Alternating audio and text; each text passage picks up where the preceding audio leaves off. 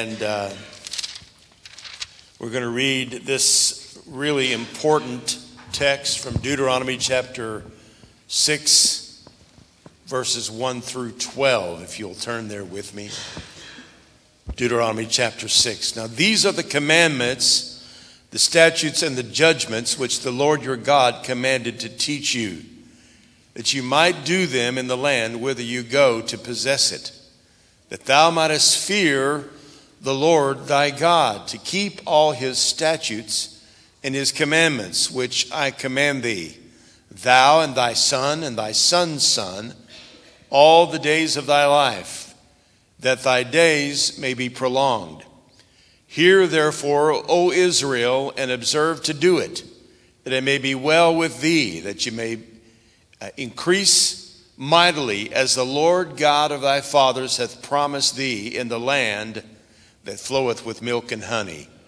Hear, O Israel, the Lord our God is one Lord. Thou shalt love the Lord thy God with all thine heart, with all thy soul, with all thy might. And these words which I command thee this day shall be in thine heart. Thou shalt teach them diligently unto thy children. Thou shalt talk of them when thou sittest in thine house, when thou walkest by the way, and when thou liest down, when thou risest up. Thou shalt bind them for a sign upon thine hand, and they shall be as frontlets between thine eyes. Thou shalt write them upon the post of thy house and on thy gates. And it shall be when the Lord thy God shall have brought thee into the land which he sware unto thy fathers, to Abraham, to Isaac, and to Jacob, to give thee great and goodly cities, which thou buildest not, and houses full of all good things which thou fillest not, and wells dig which thou diggest not, vineyards and olive trees which thou plantest not when thou shalt have eaten and be full, then beware lest thou forget the Lord, which brought thee forth out of the land of Egypt from the house of bondage. Amen. This uh, section here in Deuteronomy chapter 11, the Jews call it the Shema, which that word just means to hear. And uh, devoted, devout Jews would would uh, recite this section every day, every day as a part of their r- religious uh, practice. Uh, because they wanted to remember that Moses had given to them the command to teach their children. And you notice in this text that it, it lists three generations to you, to your sons, and to your sons' sons, that every succeeding generation would know the law of God, would know the word of the Lord, and it was to be passed on uh, to each succeeding generation. Now, let me just say here at the, the beginning that uh, for those that uh, have sent your, you do send your kids to public school, or if you are, uh, if you work or teach in a public school, this is not intended at all uh, to be uh, a statement against you or what you do or your calling or your purpose. I'm grateful for every every Christian teacher in the public school system and uh, for everyone that's involved in, in education, and uh, I'm, I'm, grateful for that. But I'm speaking only from the perspective uh, as a church and what God has given to us as a, uh, a calling, I believe, and a conviction that we have concerning Christian education. It's very, very much uh, a sacrifice on the part of any church that operates a Christian school. You only can really uh, see it like we see our missionaries that we support. We see the work of the ministry of the Christian school like a mission. We know that it's a mission and a mandate that God has given to us. And uh, so we follow through with that calling and that, uh, and that purpose. And uh, that we, we can be a part of raising up godly generations.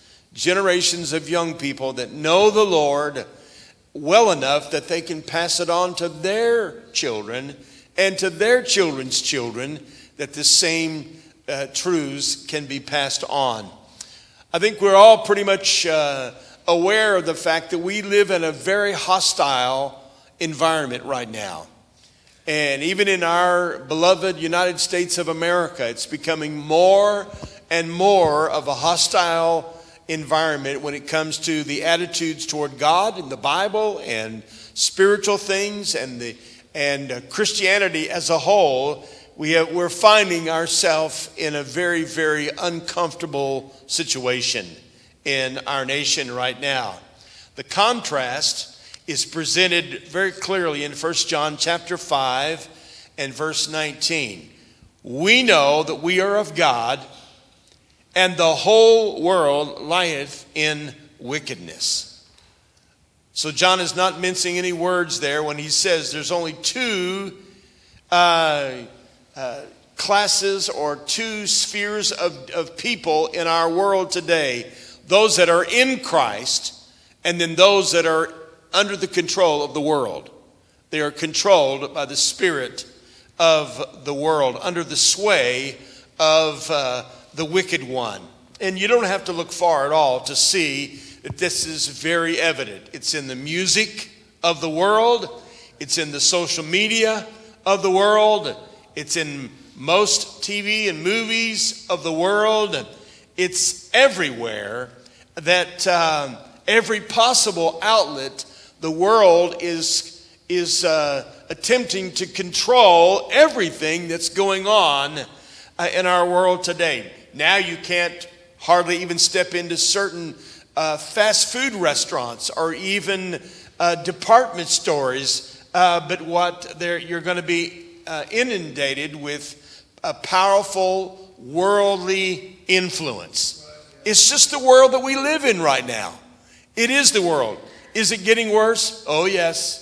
It's getting worse and worse and worse. And I believe that God has given to us a mandate because not only are we in the world, the Bible talks about this in Jesus' prayer there in uh, John chapter 17. His prayer for his disciples was, He said, I prayed not that you would take them out of the world. We know that that's not the will of God, that we just isolate ourselves completely from the world.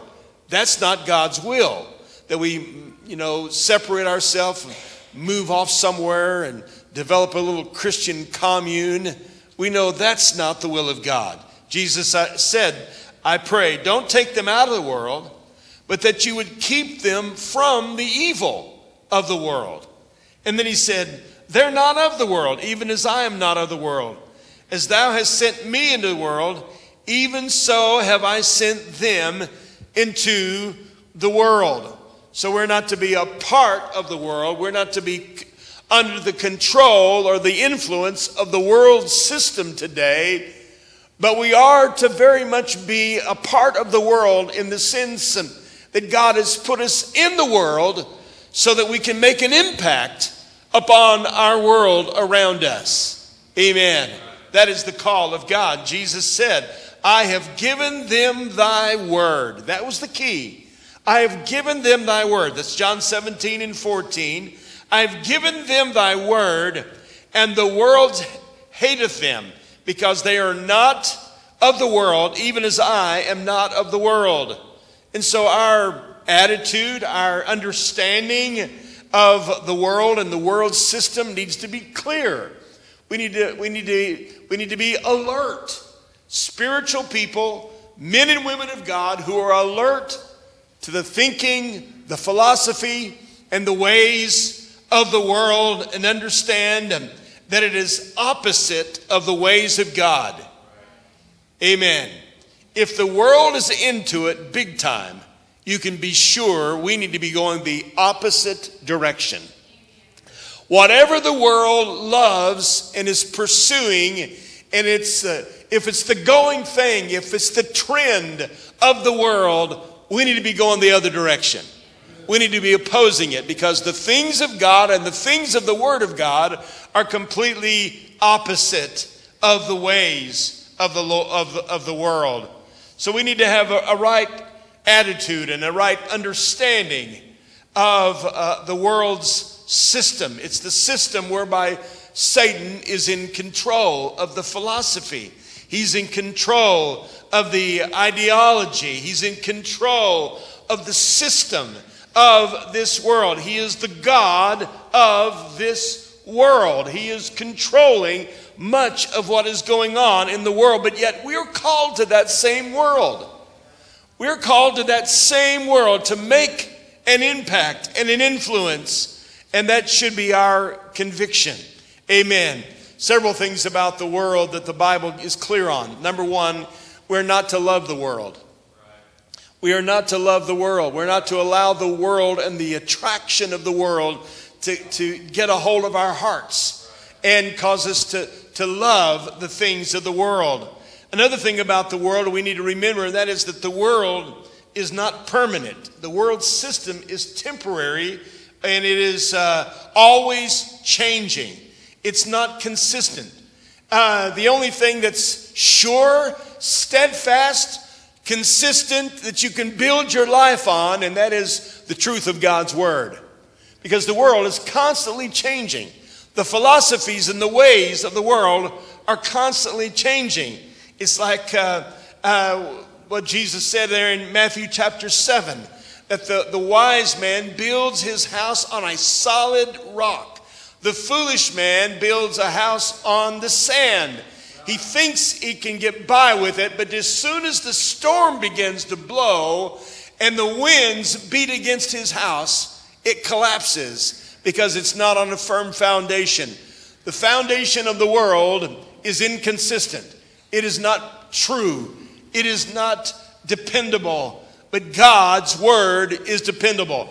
No matter what age, no matter what culture, no matter what country, doesn't matter. The word of the Lord is a solid foundation that you can build your life on and you can build your family upon. Amen. Another thing about the world, and I'm, I'm, I'm going to get to the Christian education here in a minute here. Another thing about this world, and that is um, the God of this world, one of the, one of the things that he, he does the Bible talks about it in 2 Corinthians 4 and 4 in whom the God of this world hath blinded the minds. He clouds the understanding of uh, what's pure and right and good and valuable. Uh, the God of this world blinds the minds so that they can't see the need for the gospel. They can't see the light of the gospel. They can't comprehend it or understand that it's important to them. Let me tell you, the world is clouded by a worldly philosophy. Just this week, I was speaking to a, an attorney in our community, good guy, uh, but this attorney said uh, uh, he was he was immediately went to, you know when they're talking to preachers they always want to talk the spiritual talk and uh, and so he wanted to talk to me about uh, what's going on in the, this, you know, and he said, I, I, really feel like that we need to make room for this transgender and that they have their rights and legally they have their rights. And I said, I said, that may be true. That may be all a part of the, you know, the, the legal, they may have their legal rights. I said, but we live by a higher standard. We live by the Word of God. And the Word of God rejects that philosophy, rejects that ideology. It rejects it. And so we, we, we do not, uh, uh, we, we're not going to allow our minds to be clouded by a worldly philosophy because we know what the word of the Lord says. The God of this world blinds the minds of them which believe not, lest the light of the glorious gospel of Christ, who is the image of God, should shine unto them. Then I also mentioned this already about the world, and that is the, whatever's going on in the world, uh, the world's ideas and philosophy is always counter to the wisdom of God. It's not the same, it's the opposite. It's always the opposite. Friendship with the world is enmity with God. And so, wherever you develop your affection and your connections and your friendships with, as far as the world is concerned, it's a dangerous thing. It can be a stranglehold on your spiritual life. It can drain you of your spiritual life if you allow the ways of the world to get a grip on you. And that is what Satan wants to do.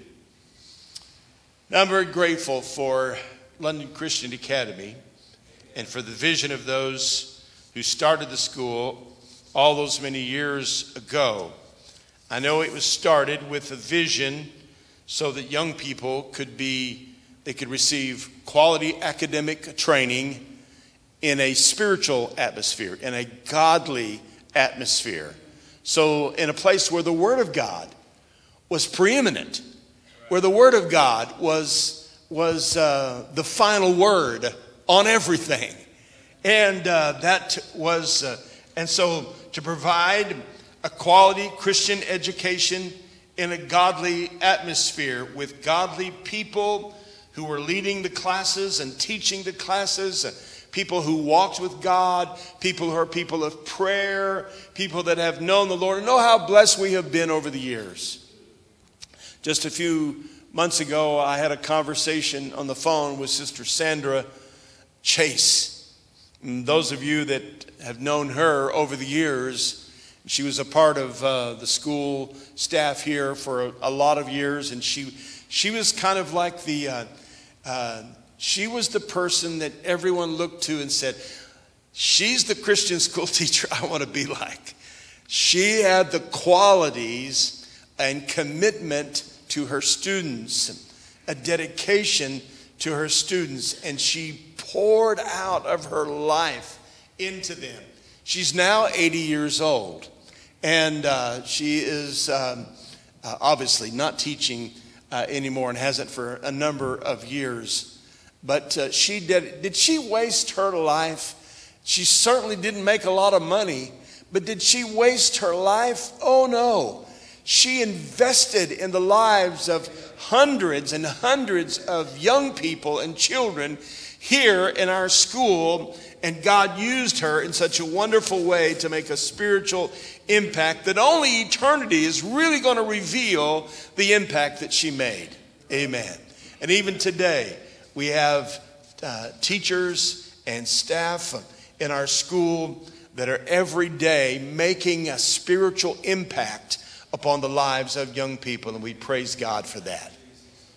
And again, I'm not, I'm not a public school basher.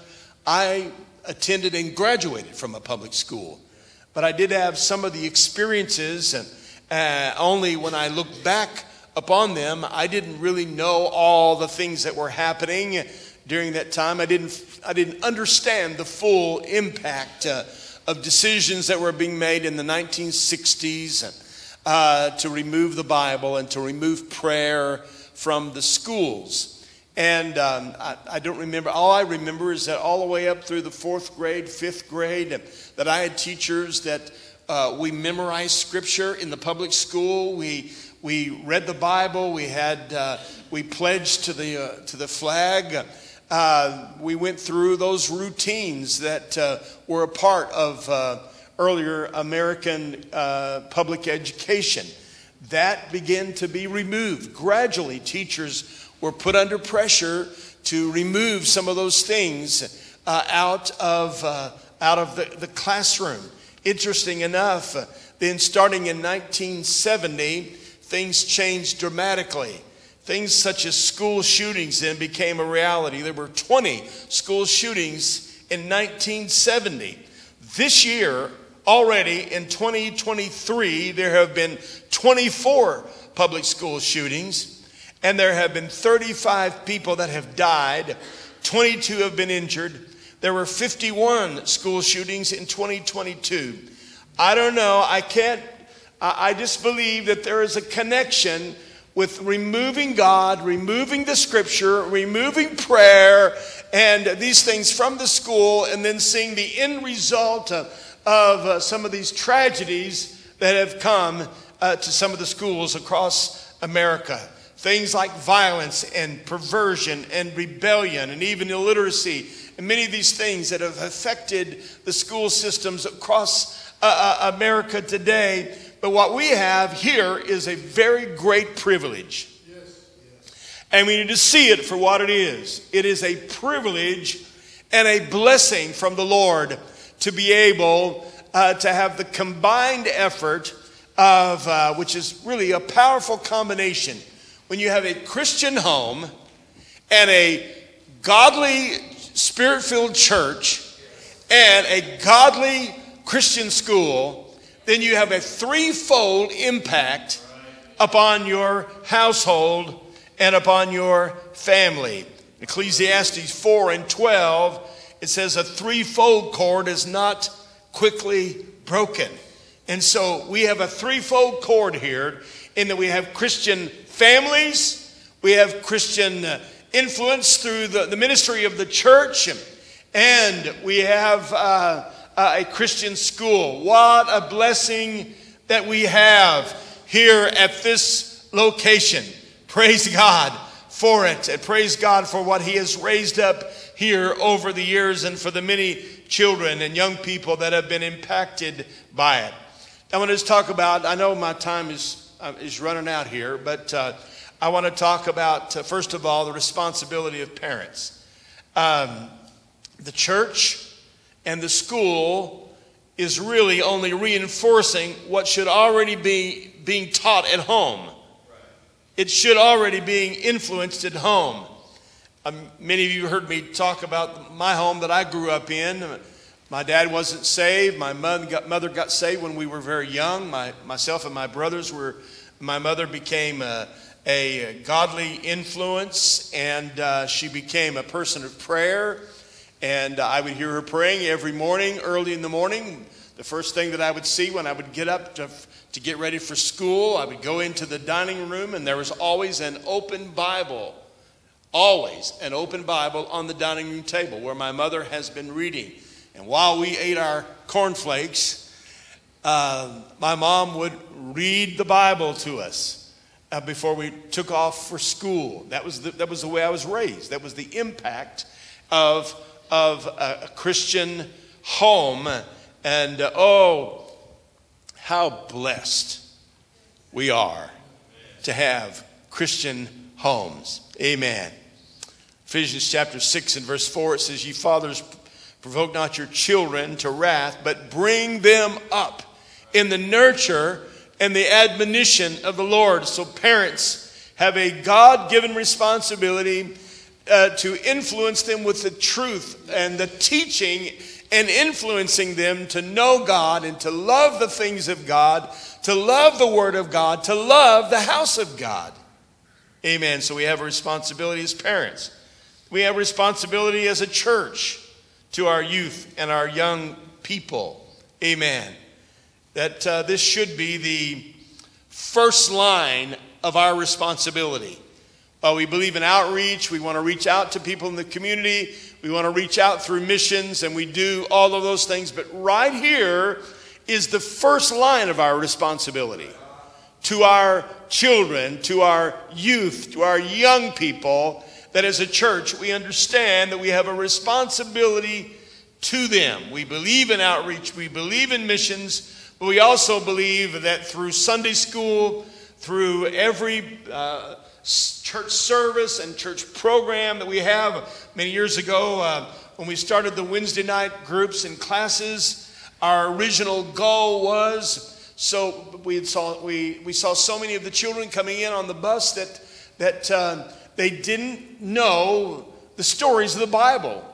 They didn't know just the common stories of Abraham and Isaac and Noah and uh, Joseph and, and uh, the common stories that we're familiar with in the Bible. Many of them, they didn't know the stories of the Bible.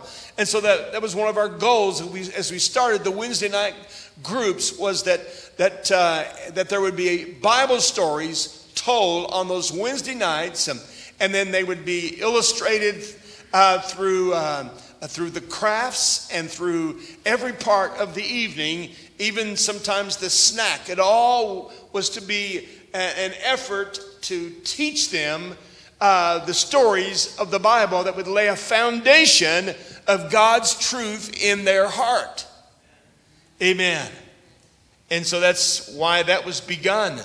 And because we want them to know what the Bible says and to understand that the Word of God is life, it's truth, and it's the foundation of our Christian experience. We've, we must know the word of the Lord. So there is the responsibility of the parents, there's the responsibility of the local church, and then we have the responsibility of the Christian school. Praise God. That in our school, children every day can work on sections of Scripture that they are memorizing. Every month they learn. Depending on their age group, if they're in the high school level, they learn a large section of Scripture. And then it, it's a little less for the younger groups, but they all memorize a good portion of Scripture every month. If they're working through the, the paces, all of those paces have repeated references to Scripture verses and to character traits that they're being reminded of every day of their life. They have a teacher that if they come in and they, they've got problems or if they're sick or they're in need, they have a teacher that can say, Well, let's pray. Let's pray. And they can pray for that child, pray with them. Do you understand what a blessing and a privilege that we have here and responsibility that we have? Not only do they memorize scripture, but they learn character lessons all throughout the curriculum. And they also have an opportunity each week to go into a chapel service where they can worship the Lord and hear the word of the Lord taught and ministered uh, in the chapel service. Yes, they still pledge allegiance to the flag. They still start their day with pledges to the flag, to the Bible, to the Word of God. They still are taught respect for authority to honor those that are in authority, and they are expected uh, to do just that. What a blessing it is! What a privilege and what a responsibility that it is. Amen. Now, according to the book of Galatians, chapter 4, it describes really how our responsibilities are shared. Because as parents, if you enroll your kid here at LCA, you are sharing your responsibility with teachers. And I'll just say this if you do have your children in public school, then you have a responsibility to learn about that teacher. Learn about that teacher. Meet that teacher and make sure that that teacher is a person that is going to complement your Christian values. Amen.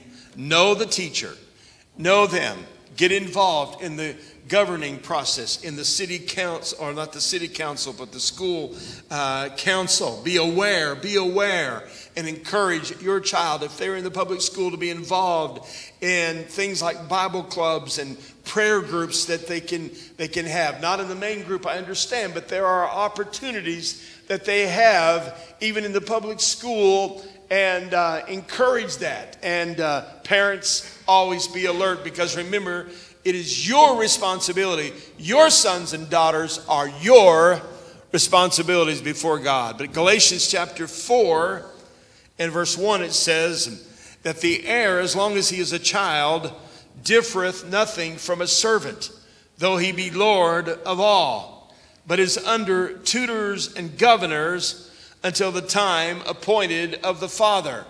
That verse is just describing the fact that uh, sons, uh, you can delegate some of your responsibility to others, to tutors and governors. You can, you can delegate some of your responsibility to the teachers and the administrators of uh, London Christian Academy, but primarily the responsibility is yours.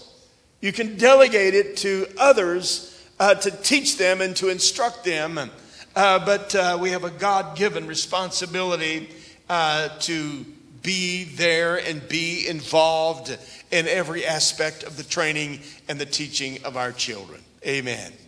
Why? Because we want to raise up godly generations. We want our sons and our daughters to know the Lord. We want our grandchildren to know the Word of God and to know the things of God. And the impact is powerful. The impact is amazing. What God can do in the lives of young people. Right now, we have a, a wonderful group of young people, and you'll hear them sing tonight.